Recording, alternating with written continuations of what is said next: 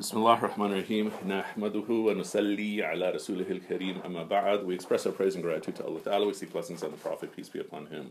Continuing, Shahab Ahmed, what is Islam? We are now, what page number is that? Where it says, um, um here, funny. Because in the Kindle, oh, it's page six, page six. Okay, all right, uh, won't you read? The greatest challenge to a coherent conceptualiz- conceptualization of Islam has been posed by the sheer diversity of, that is, range of differences between the, those societies, persons, ideas, and practices that identify themselves with Islam. This analytical dilemma has regularly been presented in terms of how, when conceptualizing Islam, to reconcile the relationship between universal and local, between unity and uh, diversity. Okay, so a few points to think about uh, before uh, going further. When we are studying Islam in this method, meaning in the academy, or, or let's take a step back. Some of you have heard this from me. Uh, the academy is answering one question, and then the madrasa is answering a different question. Okay, so the academy is answering the question, how does the world work? So all of the different sciences and such are essentially within their methods trying to explain how the world works. Okay, so the life sciences, you know, this is how this is how life works. Then the physical sciences, physics, chemistry, are saying, you know, by way of motion or by way of energy or atoms, this is how the world operates. Okay, and then the social sciences are saying this is how people work. Meaning these are patterns we can find in the in the way people organize themselves, which would be sociology, the way people behave, that'll be psychology, the way people you know spend and invest and such. And it's probably not the best way to describe it, but the way money uh, the way money operates is economics and such. And so the academy is answering the question: How does the world work? So when we are studying Islam in the academy, we're saying this thing that's called Islam. How does it work? And then that raises the question that, okay, if there's so many different ways that Islam works across the world and across history, then what com- what's common among all of them will answer us the question, what is Islam? Okay. The madrasa is answering the question, what does Allah want from me?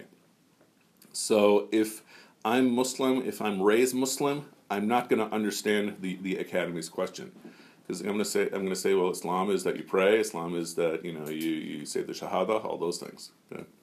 um, um, but that person is is living Islam according to what Allah wants So then, in an academic study of Islam, you also it's more about like how Muslims operate in their particular ways, like Yeah.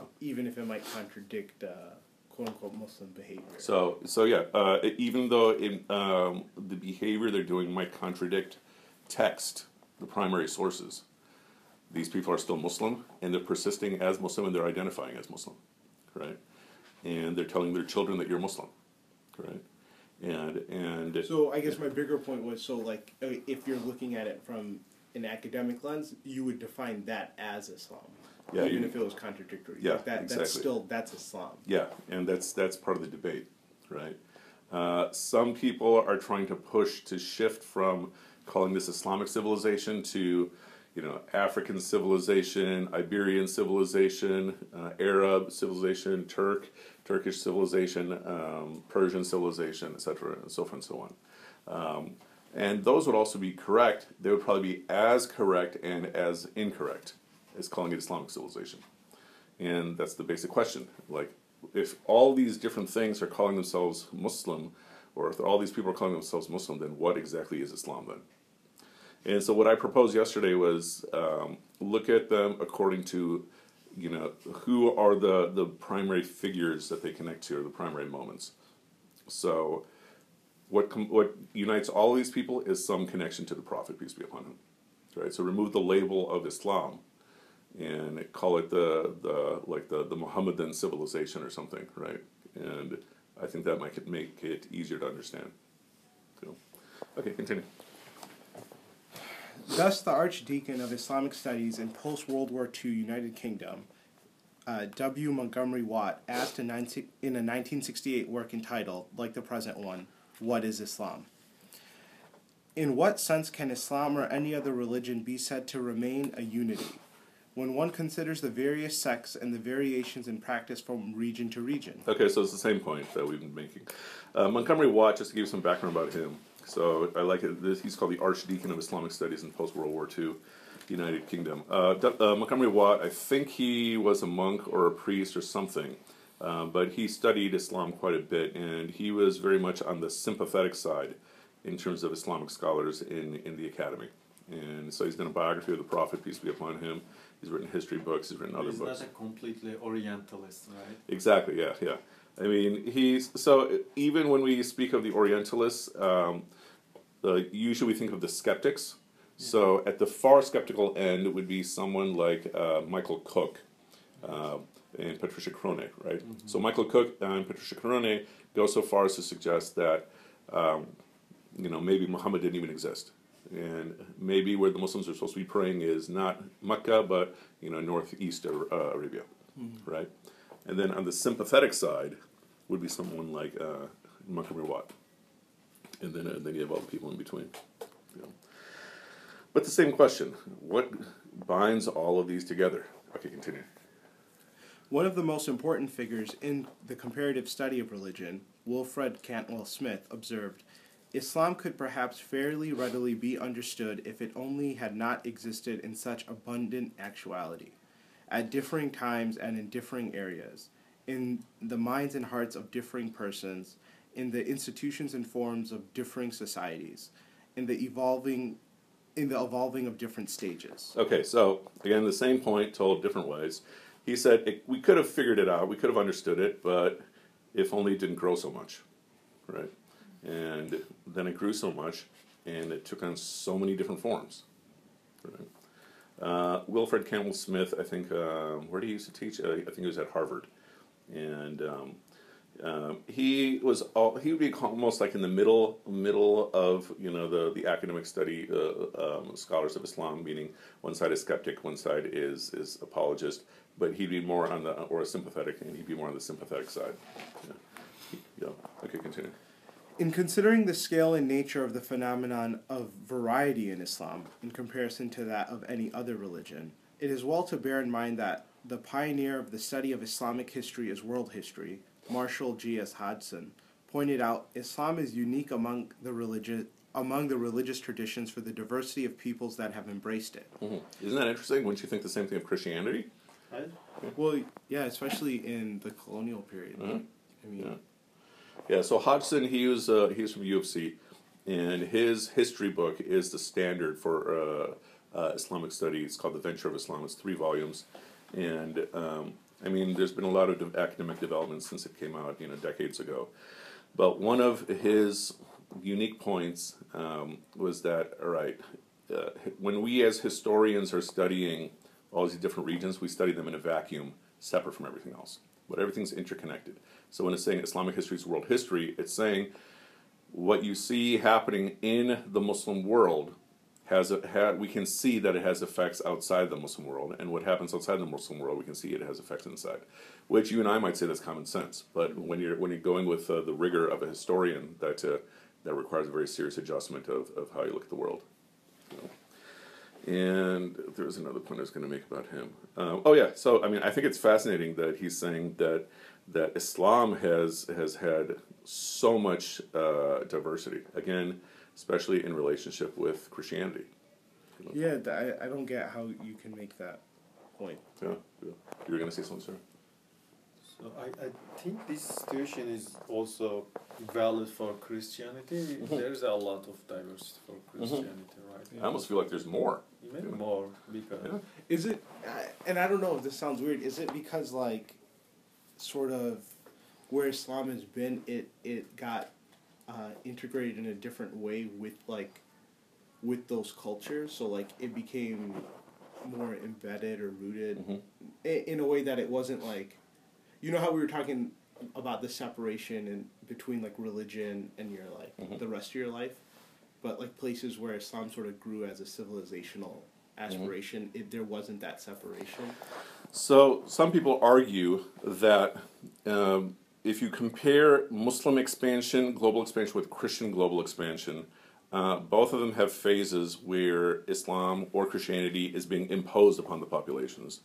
But it also seems to be the case that we have a lot of eras, more so in, in Muslim expansion, where Islam was not imposed upon the people.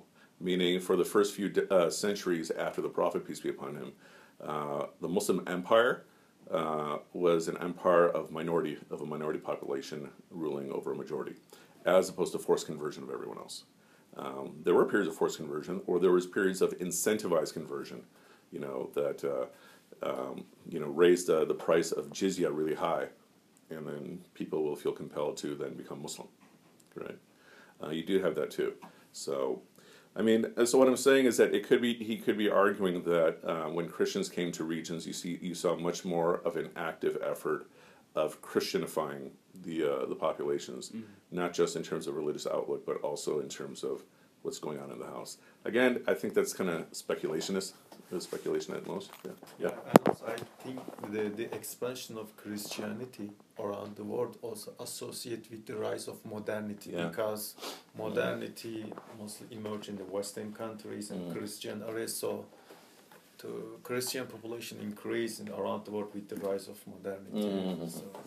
Yeah, it's actually it's interesting that uh, if you look at uh, the population of the world prior to colonialism, yes. um, uh, Muslims were probably the largest population of, of a single religion. More dominant. Yeah. Also. And then and then when colonialism happened, that's when the whole world's getting converted. Mm-hmm. You know, before that, um, you know, in Africa it was indigenous African religions, in South America it was indigenous South American religions, and of course North America was the Native American religions and such. Yeah. And then when you had the British and the Spanish and everyone expanding, then everyone was being converted. So, okay, let's continue. It is also helpful. Yeah. Uh, it is also helpful. It is also helpful. Oh, okay, got it. It is also helpful to bear in mind that, as a leading scholar of the concept of civilization has noted, among the major civilizational works of pre modern times, Islam was no doubt the most empathetically, emphatically, emphatic, emphatically multi societal. As one political scientist computed, there are at least 300 ethnic groups in the world today whose populations are wholly or partly Muslim. It is thus not surprising that, already in 1955, in a volume entitled Unity and Variety in Muslim Civilization, comprising essays authored by Orientalist luminaries of the age, Gustav E. von Grunebaum, Grunebaum uh, posited. posited the problem, the problem, unity and diversity, asking, what does, say, a North African Muslim have in common with a Muslim from Java? The very question that the acclaimed anthropologist Clifford Geertz would in 1968 address in his Islam Observed Religious Development in Morocco and Indonesia. Yeah, that was the book we talked about uh, briefly yesterday. He went to look at the two far ends of the Muslim world to figure out what do they have in common, and that can help us figure out what is Islam. 25 years later, in a study entitled Islam in the Heroic Image Themes in Literature and the Visual Arts, John Renard sent out by underlying that one must ask in what sense one can apply the term Islam and its adjectival form Islamic to cultures so diverse as those from of Morocco and Malaysia. While recently as 2012, the Pew Research Forum of Religion and Public Life financed and published a massive global survey entitled the world's Muslims, unity and diversity, that sought to determine what beliefs and practices unite these diverse peoples into a single religious community or ummah. And how do their religious convictions and observances vary? So, all these references are making the same basic point. Uh, but think about this when you imagine what Islam is. Um, in terms of how Islam is taught in Chicago in the present day, it's taught as one thing and we're taught that it was this one thing, whatever it is, going all the way back to the Prophet, peace be upon him, and everywhere you go in the world, it's this one thing. Um, but uh, he's arguing, no. I mean, there is something common in there that we're trying to figure out, but looking from the outside in, it's so different in so many places, and that's also true of Chicago. And I'm not even talking about sectarian differences. If we just look at the people who self identify as Sunni, how do they do things um, is very, very different. We might say that the vast majority of Sunnis pray the same way, but how many minutes of the day is that? That's half an hour of the day of 24 hours. And so, so a lot of times today we say, okay, that's religion and that's culture. Okay? But that's a modern separation. Right? Historically, religion and culture were the same thing, meaning it was all culture. So your Islam was your culture. You know. Okay. Um, uh, continue. Uh, what we're probably going to do, uh, because the book is so repetitive, is um, um, jump forward. In fact, let's jump forward right now. Um, let's go to uh, the next section, uh, page nine. First, there's First, there is. Yeah. hooray. Is that hooray the word? Hooray question. Where? Hori. Hooray. Yeah. Wanted to make sure. Yeah. First, there is a hoary question raised repeatedly by scholars. What is Islamic about Islamic philosophy? In a classic study entitled The Islamic Philosopher's Conception of Islam, Michael Marmura asked, In what sense are we using the term Islamic when referring to them? The need for clarification becomes particularly pressing. Some 30 years later, in his introduction to An Encyclopedia of Islamic Philosophy, Oliver Leaman noted that the obvious question is why are the thinkers who are discussed here classified under the description of Islamic philosophy? Some of these thinkers are not Muslim, and some of them are not philosophers in a straightforward sense. What is Islamic philosophy? Marmura answered this question. Marmura answered the question in two senses. Islamic refers to refers normally to those philosophers who profess themselves adherents of Islam, the religion and in general, cultural, and chronological sense. And for non Muslim philosophers, indicating that they belong to the civilization characterized as Islamic. Okay, so this is so the first point is he is trying to answer this question, what is Islam, by six uh, uh, different questions. And the first question is, what is Islamic about Islamic philosophy? Meaning, what makes Islamic philosophy Islamic philosophy as opposed to some other type of, of, of philosophy? And so, so one uh, suggested um, definition is is um, where to go? Um, Islamic refers to those philosophers who profess themselves to be Muslim. Um, and the other issue is that a lot of people who are categorized as Islamic philosophers are not actually philosophers. So Imam al Ghazali is often categorized as a philosopher, but his writing is not very much of philosophy. Okay, uh, why don't you jump to the next paragraph, the fulcral nature. The fulcral nature of the dilemma is readily evident in the question of whether, for example, it makes sense to call the philosopher Ibn Sina Avicenna undisputedly one of the most seminal sources of foundational and orient- orientational ideas for the civilization and history we call Islamic. An Islamic philosopher, when his Aristotelian and Neoplatonic rationalism led him to the fundamental idea that there is a superior divine truth that is accessible only to the only to the particularity of superior human intellects, and a lesser version of that truth that communicates itself via prophets such as Muhammad and is prescribed to them by the commonality of lesser human intellects. And that, as a logical consequence, the text of the Quran, with its specific prescriptions and proscriptions, is not a literal or direct expression of divine truth, but only what we might call a lowest common denominator, translation of that truth into inferior figures of speech for the limited edification of the ignorant majority of humankind. Okay, so super simple question. It was about 10 lines long. Okay. So Ibn Sina, Avicenna. Like sentence. Sorry? It's a really long sentence. Yeah. So he, here's this philosopher um, from the 11th century.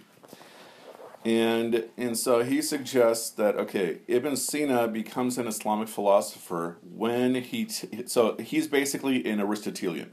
Meaning, if you look at what he's doing, he's using Aristotle's style of thinking, okay, to to develop his philosophy. And so, so Shahab Ahmed is saying uh, Ibn Sina becomes an Islamic philosopher when he's using all of that Aristotle to then get to a divine truth, meaning al-haq, meaning God. Good. And so he's suggesting that's the moment he became an Islamic philosopher. Up to that point, he was a philosopher in Arabic, um, he was a philosopher uh, saying uh, Islamic type things, but that was the moment he became an Islamic philosopher. Um, and then also he's giving his, his uh, uh, he's uh, Shahab Ahmed is summarizing Ibn Sina's thought here, and so so listen to what he's saying. Um, for the lay Muslim, this is uh, this is very prickly, but Ibn Sina is one of the most influential philosophers in all of history, not just Islamic history, definitely Islamic history, but all of history.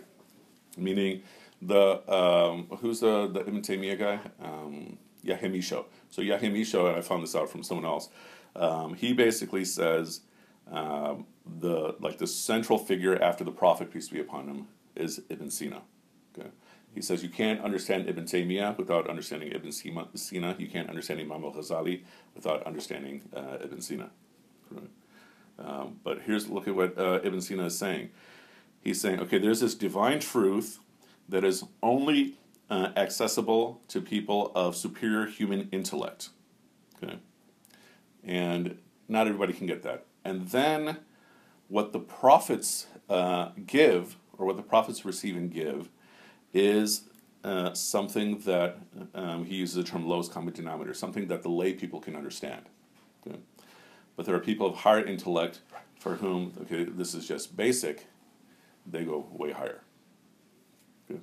Um, one my classes, you say St. Thomas Aquinas. Yeah. Is that basically the same idea? So eh, St. Thomas Aquinas is also interesting because he's always quoting two people. One is the philosopher, the other is the commentator, and the philosopher he's quoting is Aristotle. The commentator he's quoting is Averroes, Ibn Rushd. So Ibn Rushd uh, comes later, he's a different thinker. But um, um, it's probably fair to say that Averroes is also getting a lot of his ideas from, from Avicenna. So Ibn Rushd is getting his ideas from Ibn Sina. Um, and so what I'm saying essentially is that the architect of, of Catholicism for the past thousand years is St. Thomas Aquinas, and much of what he is getting is from Aristotle and from Muslim thinkers. So you're saying it's creeping Sharia? Exactly. Yeah. Okay, continue. As Ibn Sina said in a famous passage on the real truth about God and existence, as for divinely prescribed law, one general principle is to be uh, admitted, which is that the prescribed law and doctrines that are brought forth upon the tongue of a prophet are aimed at addressing the masses as a whole. Now it is obvious that the realization of truth cannot be communicated to the multitude. Upon my life, if God the Exalted did charge a messenger that he should communicate the real truths of those matters to the masses with their dull natures and with their per- perceptions tied down to pure sense sensibles, and then constrained him to pursue relentlessly and successfully the task of bringing faith and salvation to the multitude, then he has certainly laid upon him a duty incapable of fulfillment by any man. Prescribed laws are intended to address the multitude in terms of intellig- in terms intelligible to them, seeking to bring home to them what transcends their intelligence by means of simile and symbol. Otherwise, prescribed laws would be of no use whatever. How can the external external form of prescribed law be adduced as an uh, adduced. adduced as argument in these matters? Okay, so sort of the same point. So what we would be saying then is he is saying that Sharia is for the masses. The Quran, there is something higher. Mm. But if Allah were to reveal something higher, people wouldn't be able to handle it. Okay? Mm. So the Quran is revealed for the masses which is interesting because in the way we imagine the Quran in our societies, we say there's nothing you can ever come up with, um, um, and nothing you will ever see higher than the Quran. And Ibn Sina is saying, no, there's a lot that is higher, okay, um, that you know only the select few can get. Okay. What do you think about that, Shad? Or are you going to say something? When you when you say get, do you mean like come like come up with themselves or see? It would be it would be to have access to. So meaning they no one will be able to write something better than the Quran, mm-hmm. but there is knowledge from Allah that is higher than the mm-hmm. Quran. Yeah. What do you think? About um, there's a hadith or something where um, the Prophet said he has like knowledge that he can't reveal to people because it's too frightening or something like that. So there's uh, there's a hadith attributed to Abu Huraira where he basically, and I'm paraphrasing, says, uh, I put um, all the hadith in two jars. the one jar that I share with everyone else, and the other jar that if I shared it, my throat would be cut. Right, that's the I Yeah. And so, so one way that's understood is that okay, those things might be too hard for people to accept, or might be uh, uh, related to criticisms of power or something. And the general sentiment is that even if Abu Huraira didn't share it publicly, he probably taught them to his students, meaning we probably haven't lost those hadith, right? Because that would be contradiction, meaning um, if he himself is obliging himself to share everything that the Prophet has given, then he's probably sharing in a very quiet way. I mean, I think it's fair to definitely uh, uh, appreciate that. Okay, there are things that you can't just throw onto the masses; you'll mess them up, Right. right? This is one of the criticisms that Imam al-Ghazali had of the philosophers. Like one of his real criticisms was not over their ideas; it's you're giving the people your theoretical ideas, and they can't handle it. Okay, and so even like when when I'm speaking to all of you in this context, there's things that I'm saying that I would never say in a khutbah because it'll mess up the people in a khutbah. And in a lot of my classes, um, I'll say this is not dinner time conversation, right? And you guys, have, some of you probably heard that. And then usually someone goes back and says, "Yeah, I talked about it in dinner, and everybody you know, just got completely messed up, right?" Um, and and so yeah, there are higher levels uh, of knowledge that people are not equipped to address. Um, but then there's higher truths, higher than the Quran. This is what Ibn Sina is saying. Yeah. I think I mean that makes like that makes sense in the sense that like you know if you read the the way the Quran reads, it's not. Uh, it is very. It has a sense of like practicality to it. Okay. If that makes sense, it's Okay. like this is what you need to know, hmm right? This is what you sort of need to do, and like. Uh, so yeah, it, it's not like the. I kind of get what you're saying. It's not just about eloquence or like Mhm. sounding like at a high level. I don't, but I don't think that means the book isn't at a high level Mhm. because the the disagreement I would have is like because the Quran has the ability to transform, Mhm. so it's at a higher level than like Then what? than like whatever alternative. Okay, so keep in mind, um, the alternative is not something you're going to find in a book, right?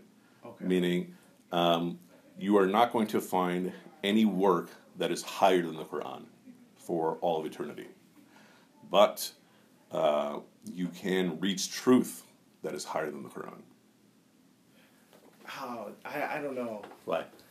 Maybe you just haven't gotten there. Yeah, I, I won't get there. But but what's the, what's the difficulty about it? because like it's like because if you make that claim, I've reached a truth higher than the Quran, then. Mhm. A, I mean, you're, you already sound a little elitist, right, when you say that. And is that bad? Yeah. If you're saying if you're saying some people are going to go to hell, some people are going to go to heaven, Becau- that's, That's also but that's different because that's God's position, right? And I'm saying if so you're is saying the I- access, so is the access to, to higher truth. I guess, but that's it's not a because it's not the Prophet Sallallahu telling me that. Okay. It's another person. Okay. And so I'm like, I don't have to buy into that premise, Okay, okay. right? That like, I it's not necessarily God telling me there's higher truths. It's Okay, you. okay. You know what I mean? Like, So what if we have passages from the Prophet peace be upon him that can be read that way? yeah. I mean, then I got. I mean, what can I say? Like, Okay. Okay. but like, I guess for me, it's it's not. What what are the implications of that? Like, if so, if you're like, I've reached a higher truth, so we're gonna abandon like Sharia and we're gonna do. So he's saying Sharia is for the masses. Right, but Right. it's like not like I don't know. That's pretty convenient, man. Like, sh- like it's, Mhm. it's for the masses. It's not for me, man. Like, So I mean, what you're what you're illustrating is that this concept can definitely be abused, yeah, right? But does that mean it's false just because it can be abused? I don't think it is. Yeah. Yes, you were saying something. No, I, I just don't. I don't have an issue with the premise because even Laura's like, yeah, I've I've reached. I've I've reached that, you know. Yeah. There's like so many ayahs where Allah is saying in the Quran like you do not realize or you do Mhm. not know. So if Allah chooses to like clearly it's saying like this is the ayah and then there's things above this that you do not know. So Mhm. if Allah chooses to reveal that. Mhm, mhm. But yeah, it can be abused. So uh, to to make this point that um, there are ideas that I mean you you may realize that there are ideas and concepts that the masses can't handle. This passage, have you ever heard this before? Of what we've just gone through with Ibn Sina. Now, even the idea itself that there's a higher truth is too much for what the masses can handle. I've had you know I've definitely been exposed to like not doing things for the masses and like, hmm Yeah, that's I mean that's definitely there. but like I've always been uncomfortable with that at a level because I'm like, who's to determine who the masses? Like, you know what I mean? Like if I'm in a circle and someone's like, "This isn't for the masses," I'm Mhm. like, "Well, I shouldn't be here." Like, you know what I mean? Like, What? Because I don't. I mean, I'm not like I don't consider myself a regular person Mm-hmm. Mm-hmm. What? because I'm stupid. yeah, you went to New Trier. You you graduate from Loyola, and you're going to med school. Okay, you're the one percent. Inshallah. Inshallah. Okay. Uh, continue with uh, Ibn uh, Ibn Sina. Ibn Sina and just about all the philosophers with him arrived hence at the higher truth, conclusions that the world is eternal, that God does not know the particulars of what we do and Uh, say. what do you think about this? Okay, keep going. Yeah. This is getting suspect. Yeah.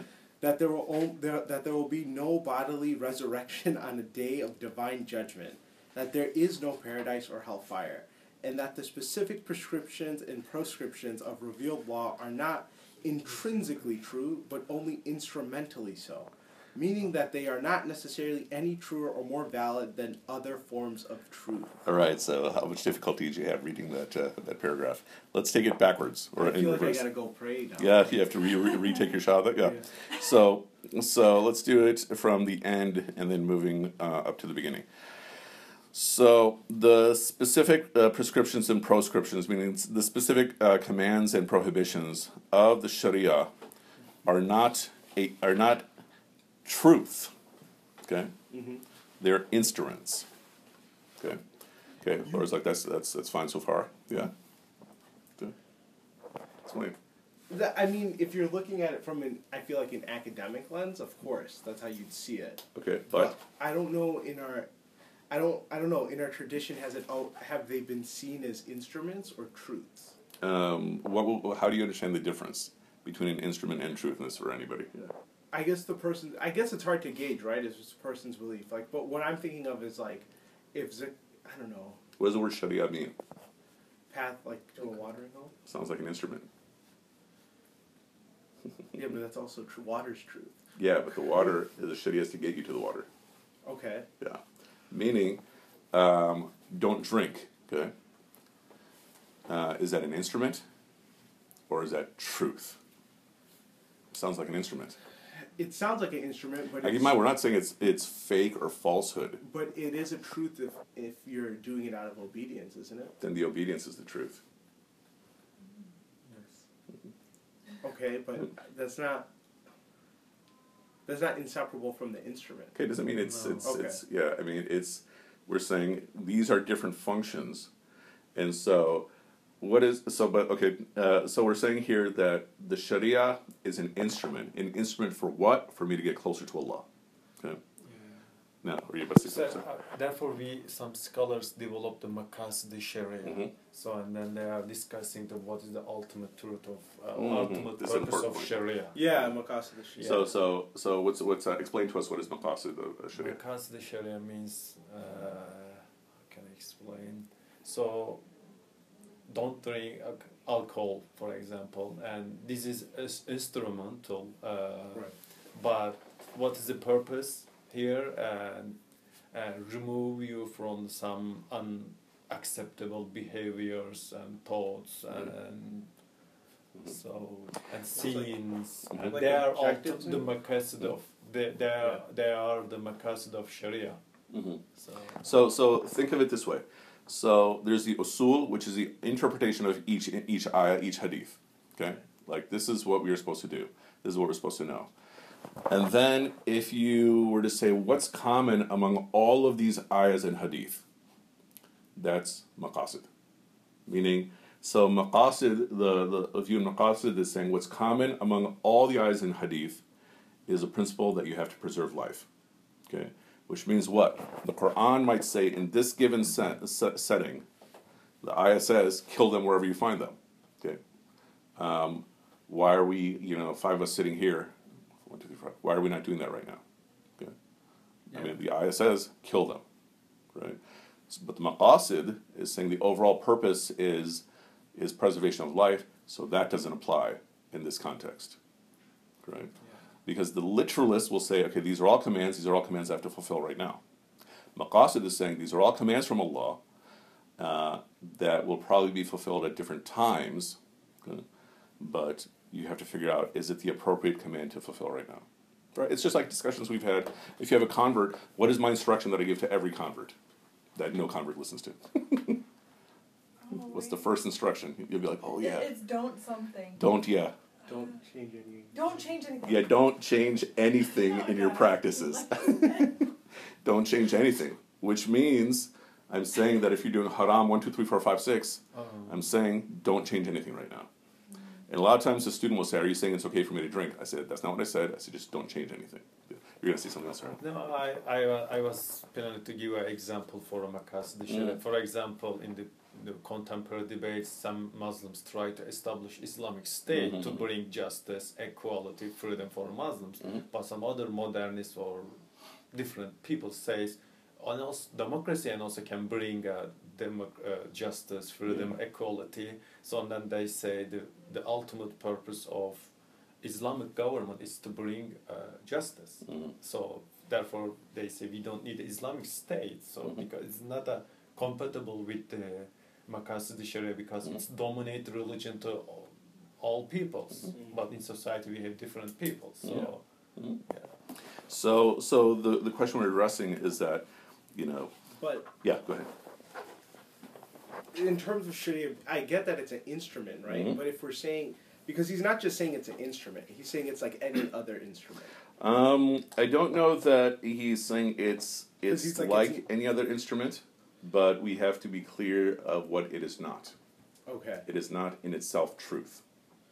Even if it comes from the divine. It comes from the divine. It's a divine command, right? Um, but the truth is the divine. This is a command to help appreciate that the divine is the truth. And and the alcohol is the easiest example because you know my mind is all is all warped from from the moment of drinking. I'm not going to be able to appreciate the truth of the divine, and I will probably engage in behaviors which will make me get even more distant. But but you could like but there's also behaviors that your mind won't get warped in.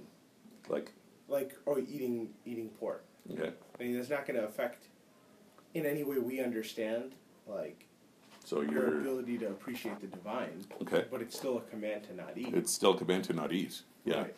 But it could be that um, there are things that will be in, in effect. Uh, one is that if you're not going to eat pork, you've already ruled out a number of people you're never going to be eating with. Right? We often think of meat based on the, the, the issue of slaughtering. You know, can I eat this? Can I eat that? Um, part of the issue is who are you going to eat with? Wow. right? It's a social. It's, it's also a social command. If you don't drink, then it's automatically excluding you from from some social relationships, and likewise for the meals that you have, right? Now it is not uncommon for us to all, you know, we'll go to a cafeteria and the friend in front of you is eating pork. Uh, you're still going to feel something negative about it, right? When that when you know your friend is eating, you know, a pork sandwich. Negative or jealous? Sorry? Yeah, negative or jealous. Yeah, exactly. Okay, let's go to the, the one right before that. I have a question for. Yes, sir. So, what would be an example of an intrinsic truth then? You know, La ilaha illallah Muhammad Rasulullah. I can't think of anything else besides that. Maybe that's the point. Okay. yeah, I, That the whole of, the whole of Islam, uh, from in this language, we're saying the whole of Islam is to reach La ilaha illallah Muhammad Rasulullah. Yeah. But that as a concept is too difficult for most people. It's too difficult for most college students. It's not that the concept's difficult. What I'm thinking of is like, is that really how it was understood Mhm. by like its early adherents? Mhm. You know, Okay, so how would we figure that out? uh, ask you. I mean, I think it's fair to say, or uh, uh, think of some examples. Um, like there's the example uh, that's often given. Um, there's some prisoners of war, and the Prophet peace be upon him, Abu Bakr and Omar are deciding what should we do, and the Prophet peace be upon him, Abu Bakr is saying what? Let's ransom them. Okay, and what does Omar say? Whereas like, Let's execute them. what he was saying, he was like, wasn't he like have their fa- have like, whoever's like son, like father kill their own son, like brothers. Maybe maybe he took it that far, but he's saying they should be executed. Yeah. Okay? And then Allah reveals that they should be executed, which means Omar was correct. Abu Bakr, he was correct, and Abu Bakr, super Sahaba, Omar was more correct than him. And Omar also gave an answer more correct than what the Prophet, peace be upon him, gave. Right? So, would Omar ever say that I'm better than the Prophet? No. But is it fair to say that Omar um, has developed, some, has some insights? Uh, yeah. I mean, not we're not saying he has insights that the Prophet does not have, right? Um, but there are something like, like intuition, maybe. we might call it intuition, but here we would call it access to divine to a higher truth, right? And another way to frame it is there's about 15 ayahs that are called Omari ayahs. Why? Because these are issues that he brought up and gave answers. Wasn't that cool? Like how the light just turned off right at that moment.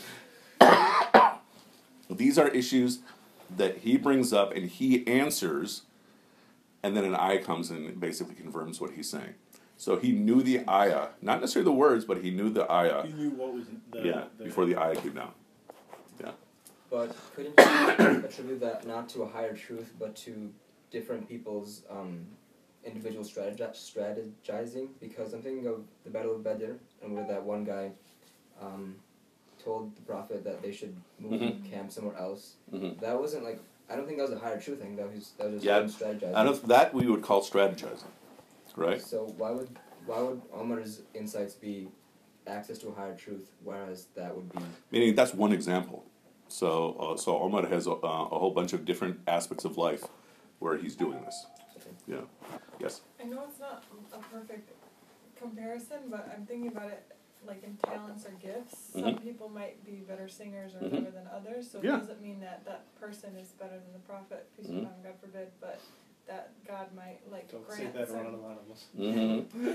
that, that God might like grant people those insights. I mean, uh, the prophet peace upon him said, "If there would be, if there were to be another prophet after me, who would it be? Omar, right? So yeah, I'm guessing that's a Sunni. I mean, it's it's most definitely Sunni, but yeah, but uh, but that's uh, that's part of the, the, the point is that um, that there is this access available, um, or you can call it access given. So, okay. Okay, we call, now let's get to the next one then, uh, and then your head will explode. Wait. Yeah.